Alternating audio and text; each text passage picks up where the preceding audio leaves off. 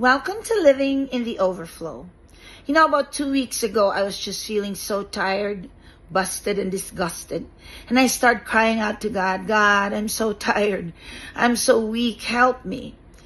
And He came into the room, the manifest presence of Jesus.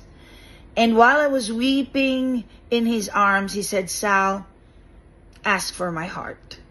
So I did. I said, Jesus, give me your heart. Change my heart and give me your heart. And in a matter of a few seconds, my weeping turned into intercession. And I started praying for people who were just hurting me. And God said, they're hurting too. Pray, pray, pray. So my weakness turned into an intercession. Why don't you try it? Ask Jesus, give me your heart. You stay revived now.